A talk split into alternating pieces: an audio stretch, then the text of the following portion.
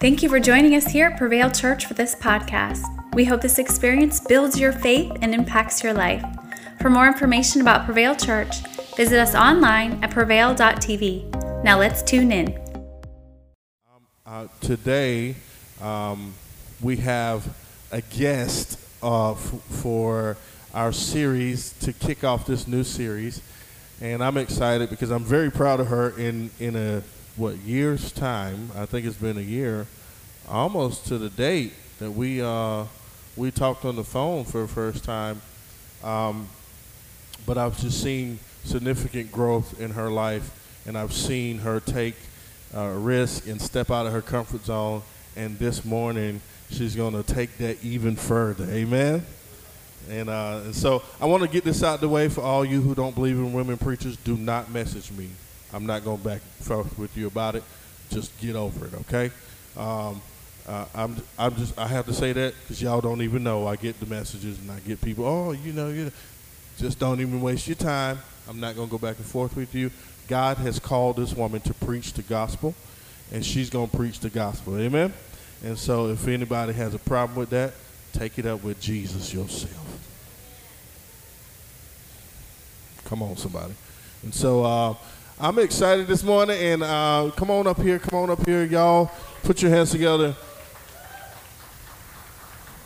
for Pastor Mackenzie Adams. She's going to bring the word. Amen.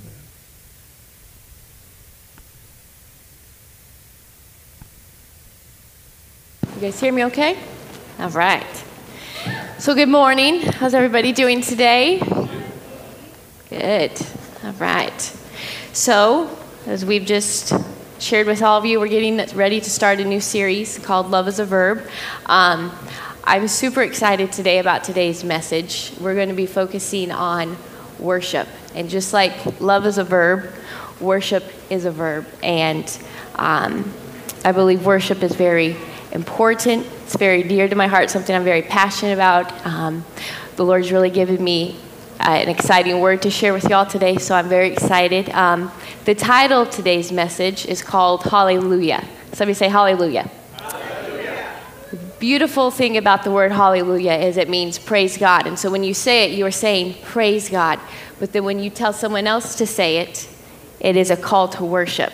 And so the very act of saying hallelujah is worship as well as a call to worship. So let's pray. Jesus, thank you so much, God, for this day, Lord. Father, I thank you for everyone in this room, everyone who's joining us online and watching, Lord. God, I thank you for every single heart. Jesus, thank you for every single person, Lord. God, I thank you for your love. Jesus, thank you that you are so near to us, that you are an intentional God, a loving Father, that you desire to walk with us every moment of the day, Lord. Jesus, I thank you for the beautiful gift of worship. And so, Lord, as we spend this time in your word, Holy Spirit, speak through me, Jesus. Open the eyes of our heart and of our understanding. And bless this time in Jesus' name. Amen. All right, so if you have your Bible, go ahead and turn to John chapter 4. We're going to read in verse uh, 23 through 24. It should come up, there it is, on the screen. It says, um, and I'm reading from the Passion Translation today. It says, From now on, worshiping the Father will not be a matter of the right place, but with a right heart. For God is a spirit, and he longs to have sincere worshipers who adore him in the realm of the spirit and in truth. And so, like I said a minute ago, worship something I'm passionate about. Um, it's definitely been something that, you know, I, have been passionate about since I was a little kid. Um, God's definitely taught me a lot about it throughout my life. Um, worship in my day to day life, I wish I could say, you know, I have these beautiful moments with the Holy Spirit where I get to get up and watch the sunrise, or I get to sit and watch the sunset, and it's just quiet and beautiful, and heavens are opening up. But in reality, worship for me on a day to day basis is usually in my kitchen, usually when I'm cleaning, uh, usually with my three year old hanging off of me. trying to compete with what worship songs are playing, yelling that he wants to hear Chandler Moore or Promises or Brandon Lake. And so God has been teaching me how to worship where I'm at and how he wants to meet me where I'm at in my day to day. And so, why, why is worship important? Um, you know, all throughout Scripture, God has always desired to dwell with us. Worship, like I said a little bit ago, it is a verb. It's just not it's not something that just happens on Sunday morning. There's so much more to that. It's about our relationship. It's how we can experience and express our relationship with God. And so, why is worship important for Prevail? Well, I believe worship is important for Prevail because I believe that God is longing to take us deeper into the heart of worship. He's longing to take us deeper into the heart of worship. Um, it's personal. God doesn't want us just to have encounters on Sunday morning. He wants to count, encounter each and every one of you at church, yes, but also outside of church. Um, you know, worship is a relationship, and like all relationships, sometimes we bring baggage into our relationships, right? And what I mean by baggage, what I'm talking about in worship, I'm meaning misconceptions, maybe misunderstanding, okay?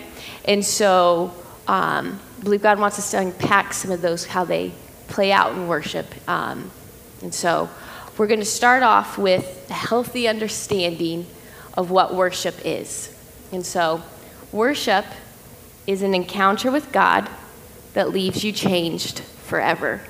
Um, so, John chapter 4, verses 5 through 30. I'm going to kind of sum it up because it's a little bit of a chunk of scripture.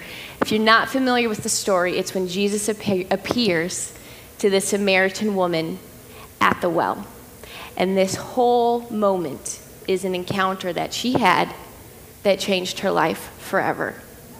Um, and so, an encounter for us, what I mean when I say an encounter for us, what would an encounter with God look like for us? Well, sometimes we might have an encounter in our minds or in our heart where God might be, um, it might be in your emotions, right? God might be pulling a lie out or pulling a lie out of um, your heart, your mind. Maybe you had a misunderstanding or false belief that He wants to set you free from.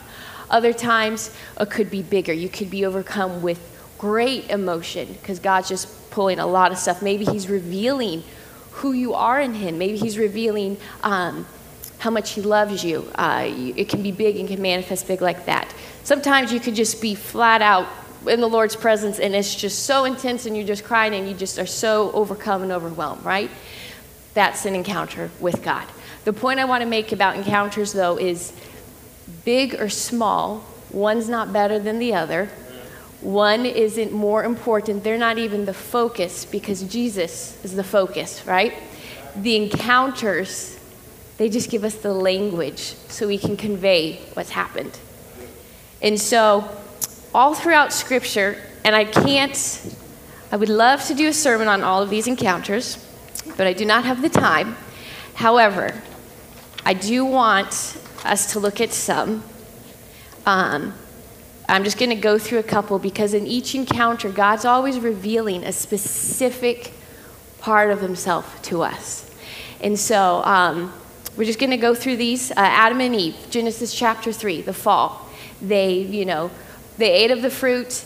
They, um, you know, took matters into their own hands, if you will. Um, and so instantly, what? They're afraid, they're shamed, they go into hiding. And, um, you know, they hear God coming in the garden. And um, what I love about this encounter is God doesn't leave them hiding in their shame. He doesn't leave them in their guilt and their condemnation, but He, he calls them out. He, um, he calls them out. He covers them. He clothes them. Um, he sends them out. But in that moment, I love that they saw God. Yes, they saw him probably as like a big, uh, not as big, sorry, as a parent, you know, when you, your kids are doing something silly or they're doing, you just hear stuff's going on and what's going on, you know, you kind of storm upstairs. And so God kind of stormed in in that moment as like a father, right? But then they also got to see the side of God where he was their rescuer, their redeemer. He sent them out with a promise. And so they saw that new side of God. Um, Hagar, you guys know the story of Hagar. So Abraham and Sarah, God gives them a promise. And what do they do? They take matters into their own hands. Sarah tries to say, let's make this happen with Hagar. Let's ignore what God told us. We're going to make this happen with Hagar. Could say a lot more about that, but there's children in the room. You guys get my point. and so Hagar has a child. Sarah is horrible to her, sends her away, blames her, takes it all out on her. Um, in Genesis chapter 16, verse 13, the Lord appears to her. This is the first time in Scripture where the angel of the Lord, God's presence, has ever appeared to anybody. And she is also the first person in Scripture to ever name God. She names him as El Roi, the God who sees me. Moses, Exodus 3 through 4, burning bush moment. Does anybody ever feel like they can relate to Moses? Because I sure do. God appears to Moses in a burning bush, right? He, Moses realizes he's standing on holy ground, he takes his shoes off because he's encountering God's presence. God calls him to do some crazy, crazy, amazing things that are far above his qualifications and comfort zone. Um, you know, and then he goes and he goes to Israel and he to- tells them, This is what God told me to do, this is what's going to happen. And in the end, they all worship God. Uh, Gideon, he's another person God calls way out of the comfort zone.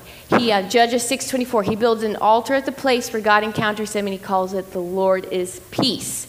Psalms is full of David's many encounters. Uh, God is his shield, his strength, his rock, the King of glory, his shepherd, his light, his salvation, his refuge, his fortress, his hiding place, his help, his deliverer, his very present help. Um, can go on and on and on of all these ways that God is revealing a specific part of himself to someone. Uh, Mary, um, in Luke 1 26 through 38, Gabriel appears to Mary. He tells her that she is going to be the mother of God's son.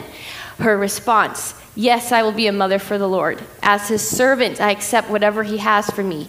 May everything you have told me come to pass. Then she goes to Elizabeth, right? Um, scripture says that in Luke 141 that when Elizabeth heard Mary's voice, the baby within her womb jumped and kicked.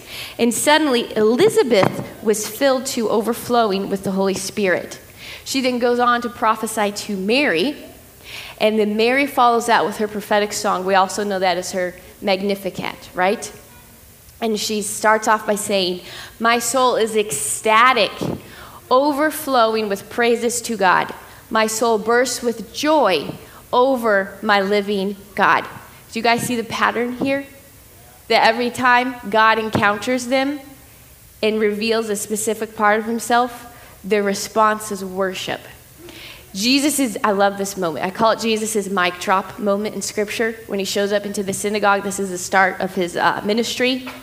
They hand him the scroll from Isaiah, and he says, I'm anointed. This is in Luke 4 16 through 21. He goes, I'm anointed to be the hope for the poor, healing for the brokenhearted, new eyes for the blind, to, and to preach to prisoners, you are set free.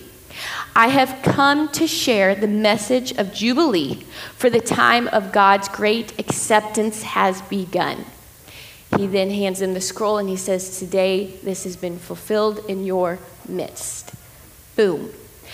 Peter walking on water, Matthew 14, 22 through 32, right? The, uh, uh, the disciples, they see Jesus walking on water, are freaked out, and Peter says, Lord, if that's really you, call out to me. So he does. He says, Come and join me. Peter, what does he do? He starts to walk out. He's walking and he's walking. And then for a second, what does he do? He takes his eyes off Jesus, and what happens? He slips, he starts to sink, he starts to drown. And scripture says Jesus immediately stretched out his hand, lifted Peter up. Jesus says to him, What little faith you have, why would you let doubt win? Scripture goes on to say, The very moment they stepped onto the boat, the raging wind ceased. Then all the disciples bowed down before him and worshiped Jesus. They said in adoration, You are truly the Son of God. Um, almost done. Jesus healing many, Matthew 15, 29 through 31. Jesus heals all of these people. The scripture says at the end of that, for three days, everyone celebrated the miracles as they exalted and praised the God of Israel. Jesus hearing, you know, the paraplegic man, um, the woman at the well. In that moment, he revealed himself to her as the Messiah. Uh, Jesus' resurrection. I love the story when Jesus appears to Mary, you know, the women. They immediately, scripture says, they grasped his feet in adoring worship. Paul, on the road to Damascus, you guys remember Paul's story? He, his conversion, right? God meets him, blinds him with his presence. Saul, Saul, why are you persecuting me? Um, you know, tells Ananias, this guy's coming, take him in. Um, he takes him in. Um, you know, Paul, Saul turns into Paul. Um, scripture says the end of this is, if you want to read it, it's in Acts 9, 31 through 31. But um, the end of all of this big story, you know, he escapes out of Damascus, all of this, the church is growing, they're being filled, empowered, encouraged by the Holy Spirit. And says, they worshiped God in wonder and awe. So God is longing to encounter all of us and reveal a specific part of himself. Not that he gives himself to us in pieces, but I believe there are moments in our lives when God wants to give. He already knows what we need. And so he wants to give that very specific part of himself. And what I love so much about that is we don't have to draw from reserves. Have you guys experienced the Lord's peace before? You've experienced God's peace, but then when you need it again, it's like you're experiencing it for the first time ever, right? You don't, it's not like the Lord gives you his peace, and then when you need it again, you got to draw from reserves. God's always there to give more. And so there's more, always more with God. Um, okay, so next we've got, so worship is an encounter with God that leaves you changed forever. Worship is also a free gift. John 5, 10 through 14. So this is during Jesus' encounter with the woman at the well. Um, and I'm going to read. I don't. Yes, I'm sorry. I don't have it up on the screen, but I'll just read it to you guys. It says, um, "This is when you know Jesus is asking her for a drink, and she's, why are you asking me for a drink? I'm Samaritan." You know, they're having this little tense conversation going back and forth. Jesus replied, "If you only knew who I am and the gift that God wants to give you." You'd ask me for a drink, and I would give you living water. The woman replied, But, sir, you don't even have a bucket, and the well is very deep. So, where do you find this living water? Do you really think that you are greater than our ancestor Jacob, who dug this well and drank from it himself, along with his children and livestock? Jesus answered, If you drink from Jacob's well, you'll be thirsty again. But if anyone drinks the living water I give them, they will never be thirsty again. For when you drink the water I give you, it becomes a gushing fountain of the Holy Spirit, flooding you with endless life. We're going to come back to this part with the Holy Spirit in just a little bit, but I just want you to remember worship is a free gift, Holy Spirit, endless life. All right, but we're, we're going to circle back to that a little bit. Um, okay, so Worship is also a relationship. John 5, 23 through 26. From now on, worshiping the Father will not be a matter of the right place, but with a right heart. For God is spirit, and he longs to have sincere worshipers who adore him in the realm of the Spirit and in truth. The woman said, This is all confusing. But I do know that the anointed one is coming, the true Messiah. And when he comes, he will tell us everything we need to know. Jesus said to her, You don't have to wait any longer. The anointed one is here speaking with you. I am the one you're looking for. And so, when God, I love the relationship part of worship because when God reveals himself to us, when he encounters us in that specific moment, when he reveal, gives that specific part of himself, our perception, our understanding of worship shifts. It goes from, I'm just worshiping God because, well, he's God, and this is just what I do. We're, you know, I'm praising him, I'm thanking him, to now it goes to, I'm worshiping my Father. I'm worshiping my love. I'm worshiping the one who's given me grace, joy, my peace, my strength. You guys see how that can shift our perspective? Um, all right. Worship is also active. John 5 28 through 30. All at once, the woman left her water jar and ran off to her village and told everyone, Come and meet a man at the well who told me everything I've ever done. He could be the one we've been waiting for. Hearing this, the people came streaming out of the village to go see Jesus. In that moment, worship for her was active. God had revealed himself to her as the Messiah. What did she do? She went and told everybody that she had just met the Messiah. She, if you could say, she was the first evangelist, if you will. Um, so I want to sit here for just a little bit. Um, the Lord's given me a lot that I want us to kind of look at in this part where worship is active. I want us to think about our posture of worship and how we approach it.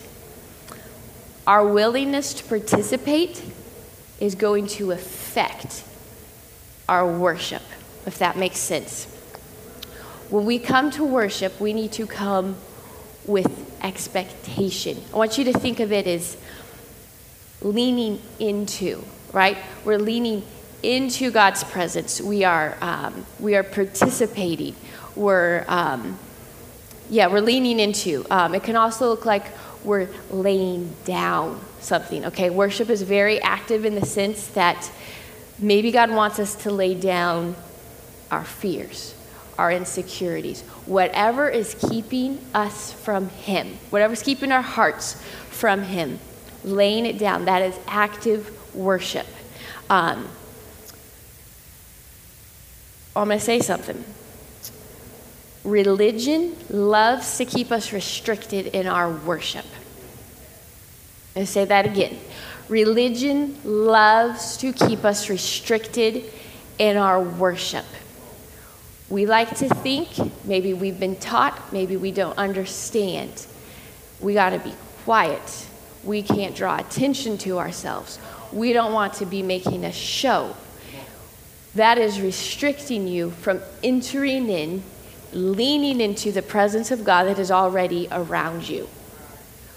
We need to be okay with being uncomfortable in worship. Being uncomfortable is going to look different for all of us. It can even look different for you at different times. Um, I don't mean crazy, but I do mean uncomfortable. So maybe some of us raising our hands in church, that can be extremely uncomfortable. The way I was raised, you don't do that. You were being showy, you're drawing attention to yourself, you were putting on a show, okay?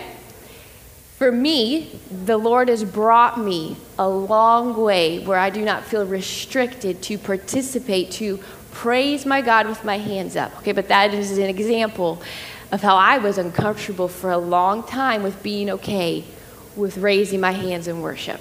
Okay? Maybe it's the opposite. Maybe you grew up and that's just normal. That's just what, that's worship, right? Um, my husband, that would be his experience, okay? He grew up, hands up, dancing, all kinds of things. That's normal for him. Maybe uncomfortable if, the, if that act of worship is for you maybe uncomfortable for you is learning to be still in god's presence.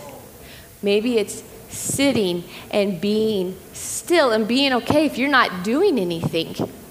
Maybe it's being vulnerable. Maybe it's letting yourself cry in front of other people for some of us maybe it's actually singing singing loud enough that other people can hear your voice and not being worried about how your voice sounds because there is power when we all join together. There is power when we raise our voices and when we are praising and worshiping God.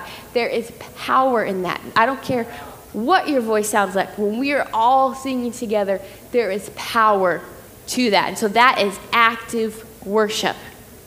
Um, Giving up control is another form of active worship. Giving up control. I think sometimes we don't even realize that we're trying to control worship. But kind of going back to what I was saying about religion, religion and control love to try to squish worship and squish it down and push it in this pretty little box, and this is what we do and what we don't do. We also need to be willing to give up control in our hearts and our minds where we are being res- where we are responding, okay, to the Holy Spirit.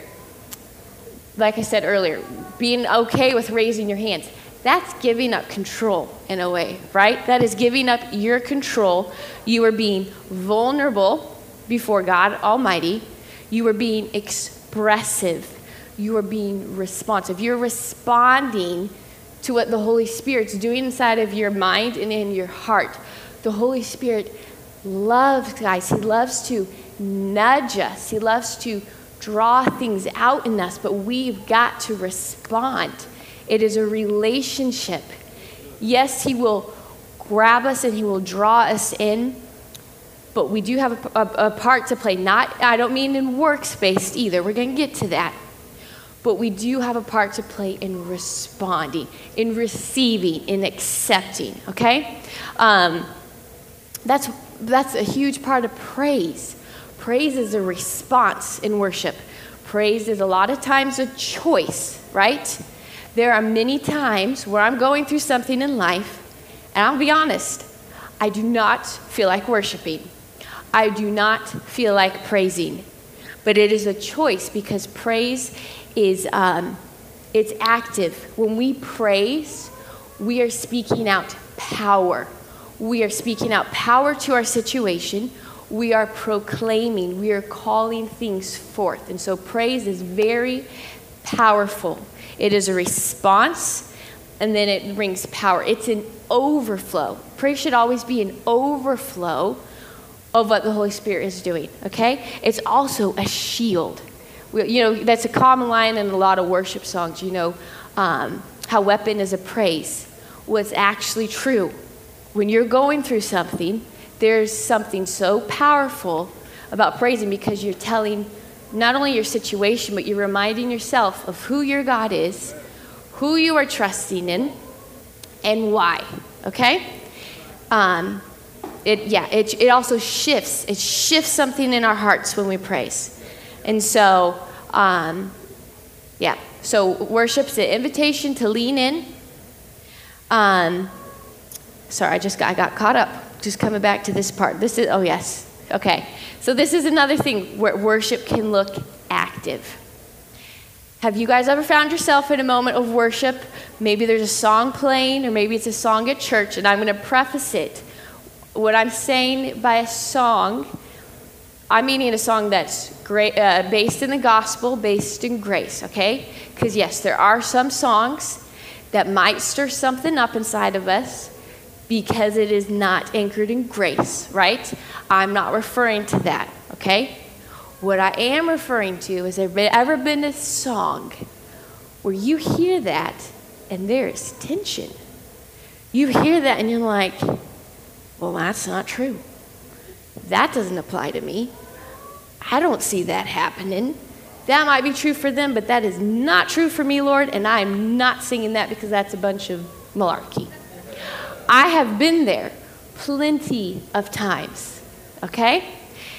What I want to encourage you from our story, this whole encounter with Jesus at the well with the Samaritan woman, it started out with a lot of tension. Jesus being there, a Jewish man interacting with a Samaritan woman, was like, What? She was thrown off by his very presence. Not to mention, she had all of her other stuff going on, and she was there when, at a certain time of day when nobody else wanted her. Uh, uh, nobody else was there, so she could go there because she got all this other stuff going on. And so, anyway, Jesus talking to her, she was kind of like, what you, What's up with this man? You're telling me about this water and I'll never be thirsty again, right? Their, their conversation got a lot of tension. And so, what does she do? Jesus was so relentless. She kept leaning in. They kept going back and forth, and she kept leaning in. And I love how Jesus was so relentless with her. I love how relentless he is with us when we keep leaning in, no matter how hard, how uncomfortable it is, how painful it can be. When we lean into the tension, the tension leads to a revelation. And so I want to encourage you when there's, you find moments, it doesn't necessarily have to be in a worship song. Life's going to bring up those moments too, right? But when there's that tension, lean into the tension because the tension will lead to a revelation. It might not be immediately. Sometimes it can be, sometimes it is. Other times, the Lord's wanting you to lean in because He's doing other stuff in your heart and mind you don't even know that He's doing. He's pulling other stuff out you didn't even know was there, and at the end, it's going to be a giant, massive, amazing revelation, right? But the point is, lean in to the tension. Um, okay. So we talked about a lot of things that worship is. Now we're going to talk about worship, what worship is not. And I'm going to preface this. Might step on some of y'all toes. And I, I say this in love, okay? So, worship is not, number one, worship is not a performance. John 4, verse 21. Believe, Jesus responded, Believe me, dear woman, the time has come when you will worship the Father neither on a mountain nor in Jerusalem, but in your heart. See, she and Jesus were having this little exchange of, you know, well, Samaritans worship on the mountain and Jews worship in Israel, and where, where it's supposed to be.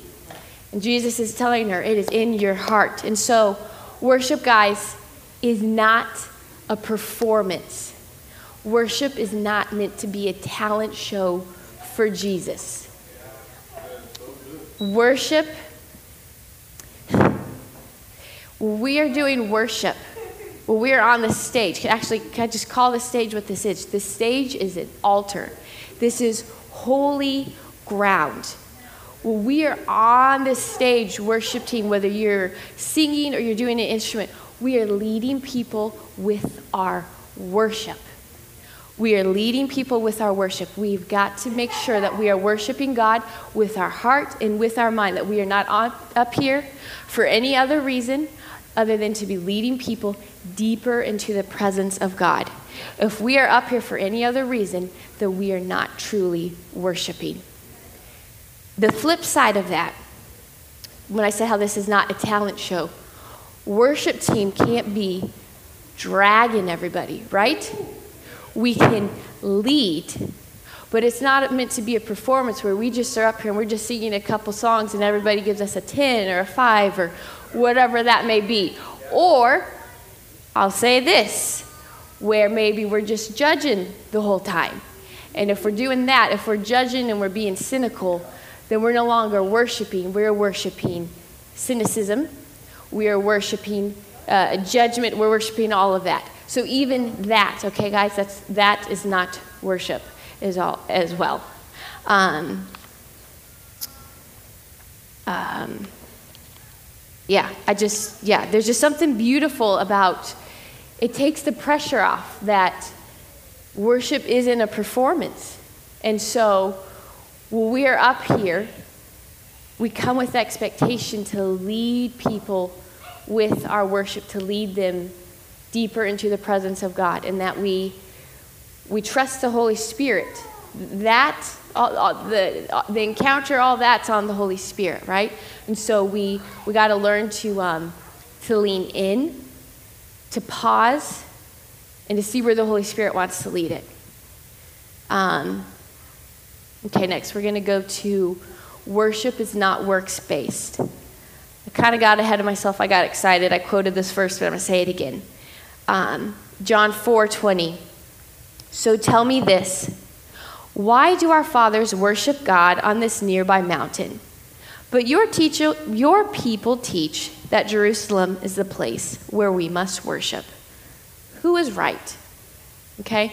So, worship, I've already said this a few times, but it's not just a Sunday morning experience, right? It's not something we just do. We go to church, we sing through songs, uh, we go home, we go about our week, and then we come back next Sunday, and then we sing our three songs again. No. It's not a church ritual. It's not a formula. We're not even we're not trying to create some formula where man, God moves so mightily and powerful. Last week, what, let's, let's replicate that. Let's sing that song, and, and here we did this. No, it's not a formula. It's not a ritual. It's not, we're not trying to conjure up some response from God, right? There's no, um, there's no earning it. There's no um, trying to make it happen. The Spirit's going to move. Well, the Spirit's going to move. He's just waiting for us to come along, right? Um, okay, here's another point where there's a little bit of, okay, Lord, all right, I, I'm going to say it. All right. So, so many times during worship, we get focused on making it all about the cross. Now, what I mean by that, and I'm not saying we shouldn't praise God and thank God for His incredible free gift that we can never fully comprehend truly, right? But when we get stuck at constantly feeling like we have to thank God, that we can never try to measure up, that we have to thank God enough, well, guys, we can't. His love for us is unconditional. Jesus died on the cross thousands of years ago before any of us were ever born. That gift and act of love, that's always been there. I mean, it was there thousands of years before we were born. And so, yes, we can praise God and we can thank Him for that. Absolutely. But God doesn't want us to stay there, He doesn't want us to get stuck there. Can you imagine if I told Logan, Logan, thank you so much, honey, for coming, for, for coming back for me from New Zealand, for leaving up paradise, which it actually is paradise.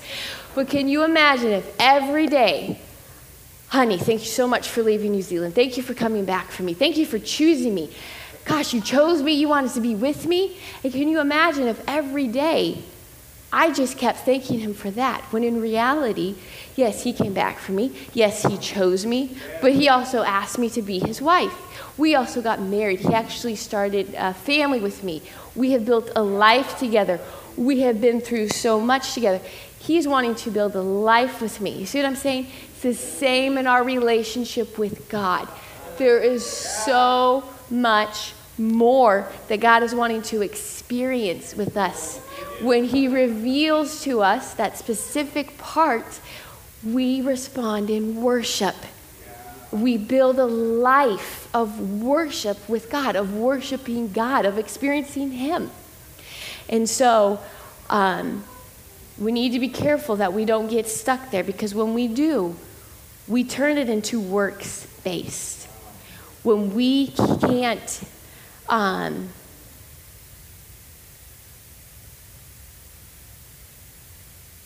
When we focus on giving God all the glory for an act of love, He created us to know Him, to be loved by Him. He created us so that we could know and love Him.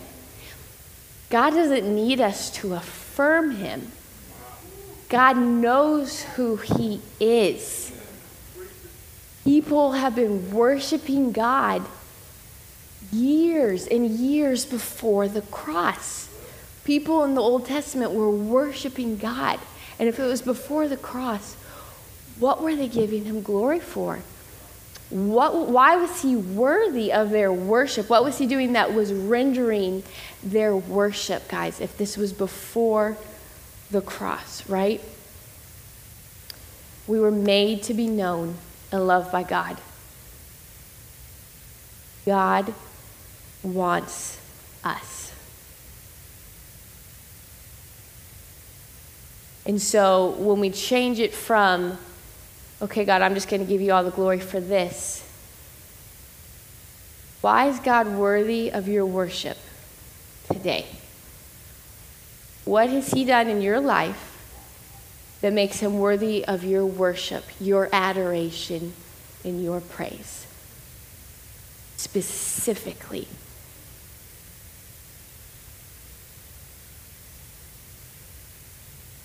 And if you don't know, that is okay because I believe that God is going to get ready to encounter you and show you. But we have to learn how to lean in, lean into those moments with Him. And so um, we're going to flip over a little bit to why do we struggle with this, right? Why can worship still feel like it's a struggle? Well, we just talked about being works based. That's huge, right? Um, but I think another reason why we can struggle with worship is there's a disconnect with the Holy Spirit in us. We don't maybe understand the relationship that we have with the Spirit or the role that the Spirit plays with worship, okay? Um, just like in John 4, the verse that we keep coming back to worshiping the Father will not be a matter of the right place, but with the right heart. For God is a spirit, and He longs to have sincere worshipers who adore Him in the realm of the Spirit and truth. I can't do a whole sermon on the Holy Spirit. I'd actually love to, surprisingly, for someone who doesn't like to talk much.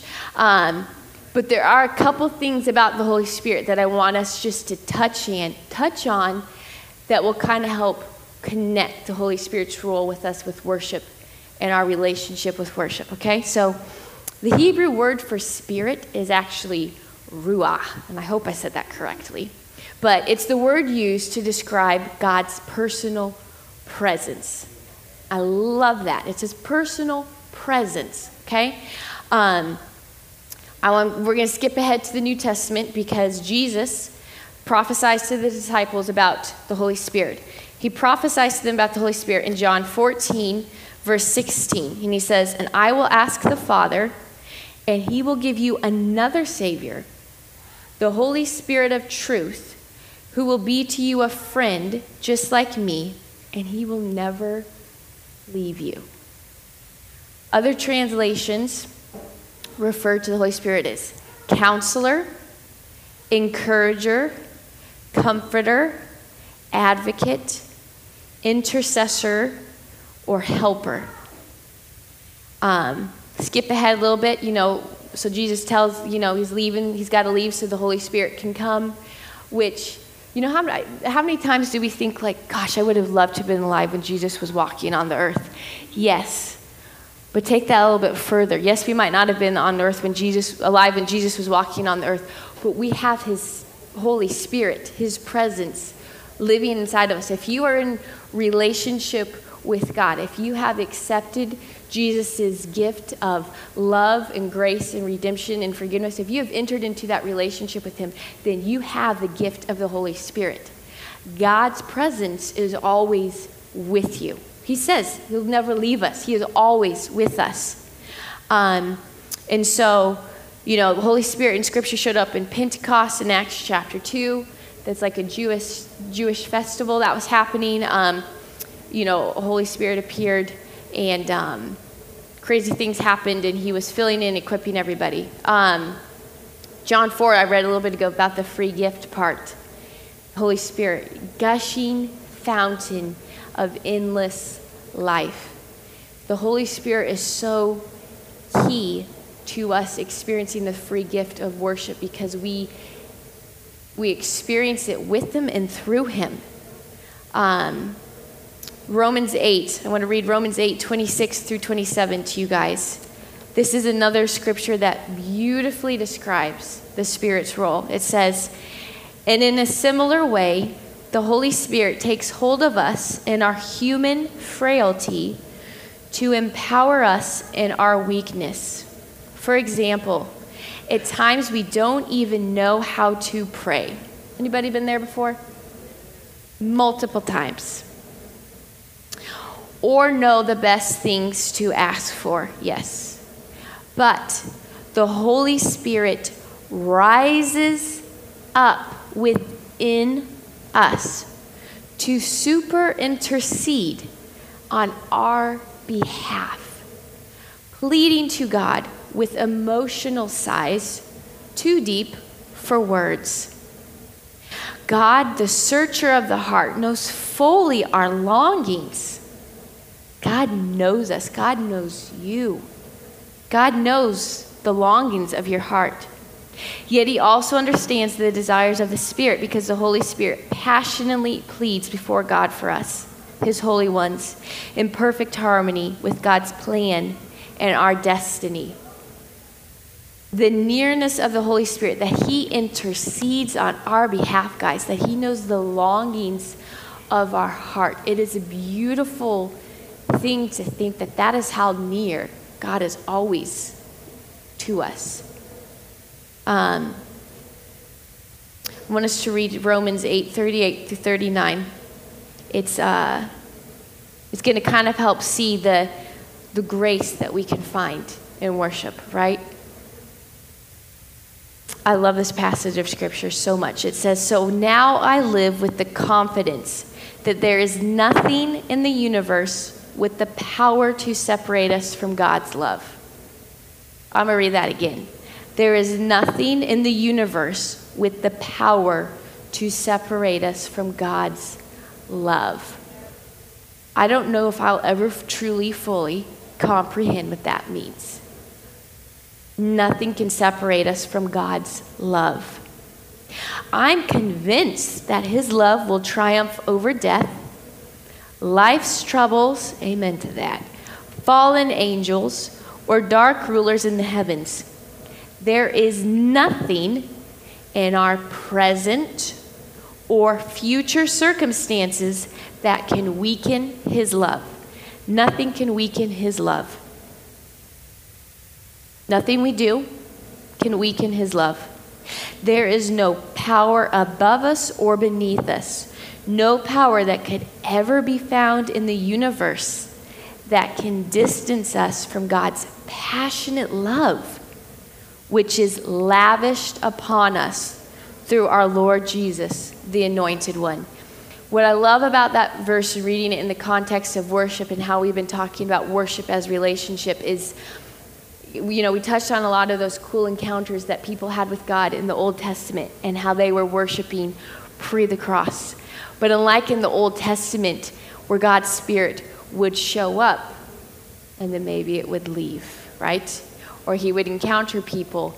But before the cross, there was no Holy Spirit, right? So God's presence would come and go. It just, it just would. But now, because of Jesus' death and resurrection and grace and the gift of the Holy Spirit, we have direct access always. We don't have to wait for God to show up. God is already here, and He is longing to show up even more. Um, so we're going to get ready to transition.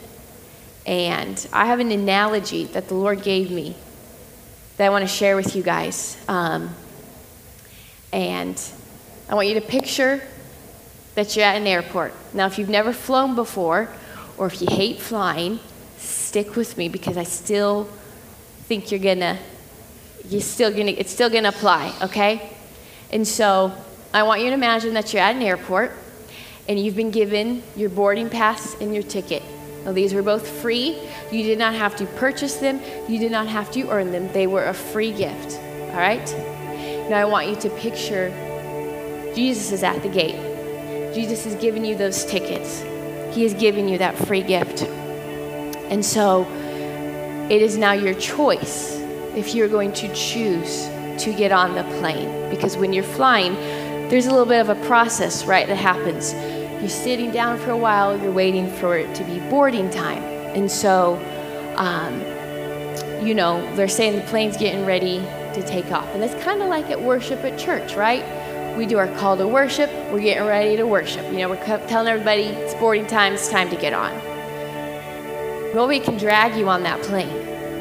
You have to choose to get up, you have to go to the gate, and you have to hand them your ticket. You have to choose to get on the plane. But here's the other thing you can be walking to get on the plane, and nope, I can't do it. I'm turned around, freaked out. I don't want to go on an airplane because I can't control being on an airplane, right? When the Lord gave me this analogy, I was like, well, Lord, why does it have to be an airplane? It could be a bus or a boat or, you know, why the airplane? And He showed me the reason for the airplane. Guys, when you're flying, you're not in control at all. You cannot alert the driver of the bus I gotta get off. I, I, I wanna get off. Please stop. I wanna get off. You can't tell the train, hey, stop. Any other type of transportation, you might feel a little bit more grounded. So we might feel a little bit more in control, right? But on an airplane, you're in absolute zero control. Your trust is in that pilot. And so you got to choose to get on the plane, not to turn around and get off at the last minute. When you get on the airplane, everybody's got first class, ex- all exclusive trip, right? Because it is a free gift. Everything you need on that airplane is already there. I talked a little bit earlier about baggage that we might bring into worship. You don't need to bring any baggage on this trip because everything you need on that airplane is already on that plane. Where that plane is going to take you, everything that you already need is already there. You don't need to bring anything on that plane other than yourself. And so when you're on the airplane, you know, the flight attendants, they're kind of like your worship team, right? And if you've ever flown before, how boring is your flight if you are so focused on those flight attendants, trying to help everybody get comfortable, trying to enhance their flight? Yes. But if you're just focusing on them, how can you enjoy your flight? How can you look out the window and see the sun, the clouds? If it's a night flight, how can you see the stars? If you're just watching those flight attendants handing out drinks and helping this person and they of the bathrooms here and leading the flight, you know, leading people this and there. If you're focusing on them, you're going to have a very unsatisfying flight, right? And so, yes, they're there to enhance, but they're not the pilot. They might have an idea of where that plane's going, but how many times when you're flying do you get rerouted? There might be something going on with the weather. Nobody knows except that pilot. And so, even the flight attendants and the co pilot, they're all looking to the pilot. They are all trusting and relying on the pilot because the pilot's got the final say. The pilot guides is the Holy Spirit, okay? And so, the beautiful thing about when, at the end of a flight, when you get off a plane, when you're done flying, wherever the Holy Spirit wants to take you, right? But in real life, actually, as well. When you get off and you're getting off the plane, what do you see? You see the pilot's face. At the end of your flight, I don't know if I've ever flown in a long time without seeing the pilot. I've never known the pilot of the plane that I'm getting on. I'm just trusting him and his ability to get me to where I need to go. And at the end of the flight, that is when I see his face. That is when he reveals himself to me, just like in worship. At the end is when God encounters us and he reveals that part of himself his, his love, his mercy, his grace, his peace, his truth, his strength to you, his, your protector, your redeemer, your father, your savior, your grace, your love, your peace, your hope, your forgiveness, your joy. I have been every single situation of that analogy I just walked you guys through. I shared earlier that how I grew up, I loved to worship. I loved listening to worship music, but I restricted myself. And I didn't even know. It was the religious environments that I was in, okay? But I restrict I restricted myself and I was restricted. The older I got, um, and learned more about worship, uh, when I met Logan, actually, um, we were in New Zealand, and even before that, when we were dating, even he, we'd go into worship. You know, he'd slip his shoes off and take his watch off. I'm like, whoa, slow down. What are you, what are you doing? Right? And it wasn't out of works. It wasn't trying to, oh, I'm going to be the cool kid and I'm going to do all this stuff because I'm, you know, the cool kid. He was responding to the Holy Spirit's urgings and invitation drawing him. And for him, in that moment, that was his active worship. Early marriage, we were married, and I was pregnant with Evie. And we were at church, it was during worship, and I'm standing there. I remember when I got to the point I was like, oh yeah, I have my hands up to the side. Look at me, Jesus, right? And I remember Logan, he picked my hand up and he raised it up with his. And I was like mortified, guys. I was like, What are you doing? Everybody's to be looking at me. I feel so vulnerable right now. What in the world?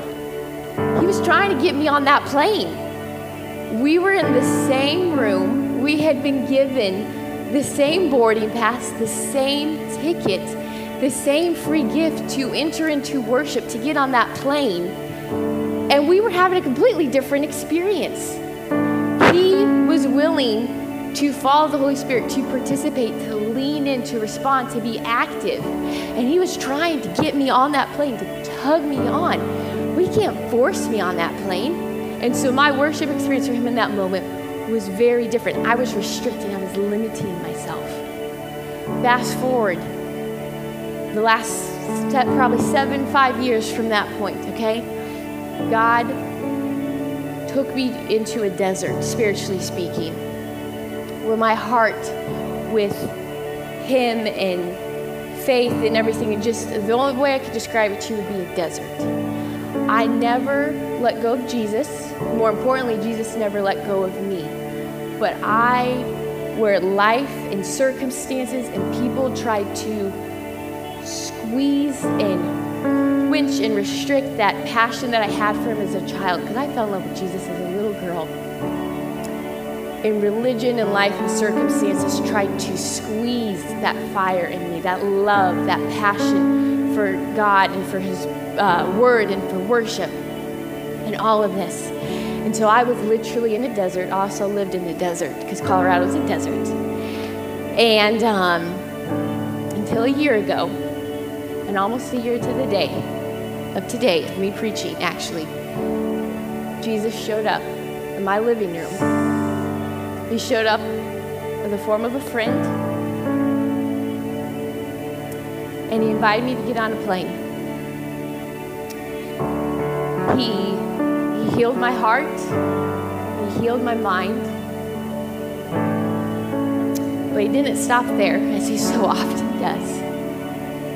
Not only did he heal my heart and did he heal my mind, but that that fire and that desire that I had for him, that I said life and religion tried to squeeze and put out of me, he lit it back up again. He revealed himself to me in so many different ways. Revealed himself to me as the Jesus that I always knew him to be, but also the Jesus that I always hoped that he was, the Jesus that I'd always been longing for. I never experienced the nearness of God that I did in that moment. His presence in the room was so thick, it was so incredibly tangible. And then not only did he reveal all of this to me and all of these beautiful, amazing sides of himself to me, but then he called me. He called me and he asked me if I was willing to step out, if I was willing to get on a plane, spiritually speaking, a few weeks after that was going to be physically speaking, was going to be a plane to come here. And he called me in that moment. He called Logan and I in that moment. And he reminded me that the, the desire that I had as a little girl to be in ministry, to be to love on people, to be used by God, to share with people God's incredible love and grace and mercy and forgiveness that I had forgotten about, I just let go of. God reminded me that He hadn't forgotten about it and that it was time. That it was time. And He said, Not only is your husband called, but so are you.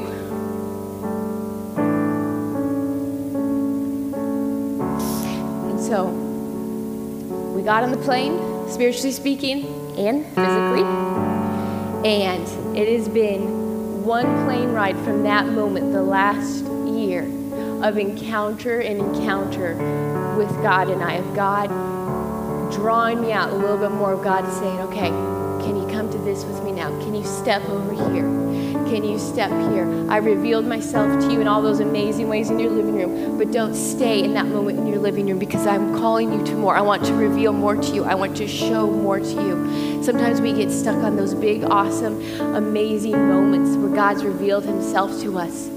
But He never wants us to stay there either because He's always calling us to more. It's always faith to faith, stepping stone to stepping stone, mountain to mountain. There might be valleys in between, but He never keeps us in the valleys. If you find if you feel like you're in the valley right now, there is a reason, there is a purpose, and there is a plan, and God is not going to forsake you. He is not going to leave you in that valley. My desert years, if you will, had such a huge plan and purpose that I couldn't even see or realize at the time. And it wasn't until being on this side where I can look back and I can see, oh my word, Lord, you were using all of that to prepare me for over here. And that's just that that's that's just who our God is. That's how awesome and incredible and amazing and intentional that he is. And so I want us just to sit in this moment. Okay, I want us just to sit in this moment for a little bit. And I was just we're gonna see where the Holy Spirit takes us. But I want you to imagine that you're at the airport Maybe you know the plane that Jesus is asking you to get on. Maybe you don't. Maybe Jesus is just asking you to stand up.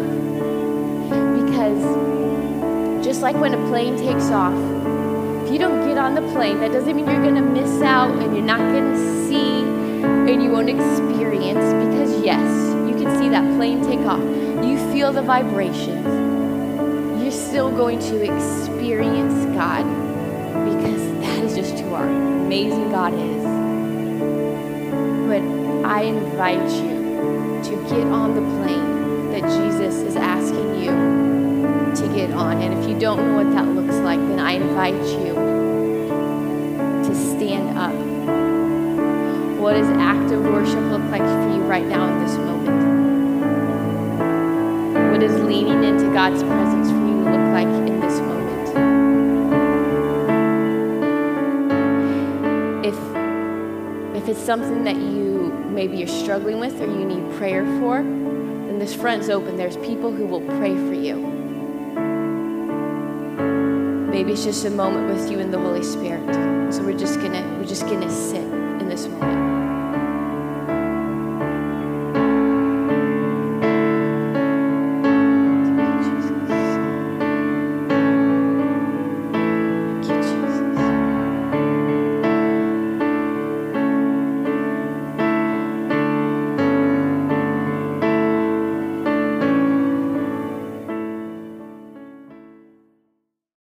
you for joining us here at Prevail Church for this podcast. We hope this experience builds your faith and impacts your life.